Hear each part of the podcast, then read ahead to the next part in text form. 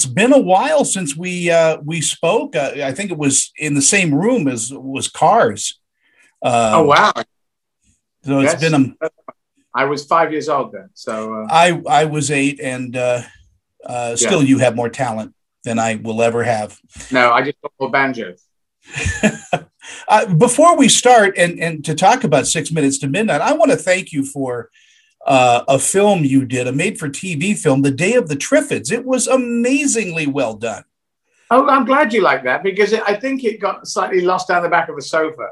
But uh, no, I loved it playing Torrance and um, and breaking into um, Downing Street um, that was that was a, an intriguing and fun thing. I loved Dance Rivers, the original. I think sometimes if you're comparing, you know, have a new one, a remake to the original, it, it, it, you have a difficult time landing your your one's version. But yeah, I I have I saw it again recently, and I saw I, I did I did too, and Dougray Scott just blows me away every time I see him. Yeah, no, it's fantastic. Great to play with him. Great you know, just some great scenes of, uh, of as I gradually go mad through the uh, through the, uh, the, the the whole feature film. So yeah, great. Glad you liked it. Listen, I, I know that you're a student of history. You love history. How did you find out about this chapter in history? It's uh, there's a little town called Bexhill on Sea. I grew up in it half my life. My grandma was born there, great grandmother. Um, so it's a seaside town, if people couldn't think of that in America, um, like an East Coast of America seaside town, really. Um, so before the war, people used to go there. It's summertime, and you know, take the waters and that kind of thing. And they had a load of schools there. I suppose it was supposed to be a sunny place to go to. And one of the schools was a finishing school for German girls.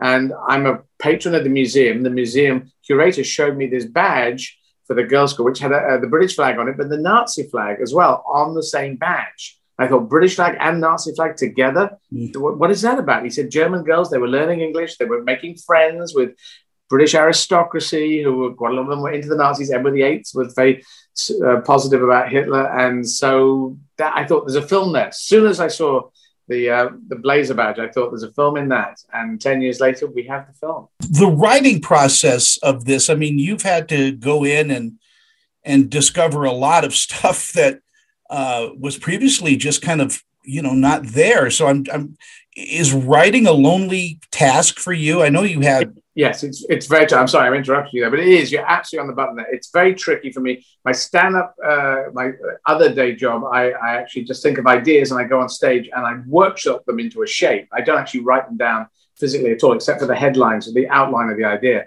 to, to write a screenplay, very different thing. I did break into Pinewood Studios when I was 15, so making films was always going to happen. I just Spielberg broke in at 17, and I've been slow at getting my career, my film career going in the creative, uh, in the filmmaker aspect of it. Um, but uh, yeah, and I worked with Celyn Jones, who's also in the film, uh, Andy Goddard, the director, to, to get the script to the right place. A lot of different drafts, changes, adjustments. But the basis of it is true. Just before even World War II, a girls' school there, they were listening to Hitler's speeches on the radio. This is in the south coast of England. They were they were saluting the thing, saying Sieg Heil, Sieg Heil, along with the rest of the audience in Nazi Germany. They were very positive about the Nazis. They um, they had it on their blazer badge. Uh, there was a, a, Miss, a Miss Rocholl, a Frau Rocholl, who ran the building, uh, which we made English into Miss Rocholl, and Judi Dench wonderfully came along and played that part. Jim Broadbent, another Oscar winner, playing Charlie, the bus driver, based on Charlie Izzard, my grandfather, who was a bus driver in Bexhill. So these elements were there, and then we used artistic license on top of it to lay this spy thriller over it. You've mentioned part of the most amazing cast I, I think I've seen put together for something like this. Judi Dench is just so spot on. James D'Arcy, um, you know, Celyn. I, I think Celyn uh, is one of our best actors on the planet. Celyn is fantastic. It's, uh, there's a wonderful scene in it. I don't know if you if you have seen the film. There's a bit where James D'Arcy and Celyn they're trying to track me down. They're in the car and they shoot past. They see this bus go off, which is actually been driven by Jim Broadbent, and then they just back the car up. It comes back into the the camera frame. The camera doesn't move, and it's just Celyn's turns his head and just looks down the road. It's a very strong look. He he he's a very powerful actor. And you as well. I mean, uh, uh, again, because of Day of the Triffids, I think of you now as a dramatic actor. Well, that's, what, that's where I wanted to be in the first place. I've just gone this very curvy route. well, we have a few seconds left. I just want to thank you and tell everybody to watch Six Minutes to Midnight. Uh, if you like wonderful historical dramas, this is, I think, one of the best I've seen in a long, long time. It's got such a great pace and noir to it. So thank you. Thank you very much, John. Brilliant to talk to you. And I hope we get some coffee soon. Yes, absolutely. Or a spot of tea. Take a, take care. Cheers. Take care.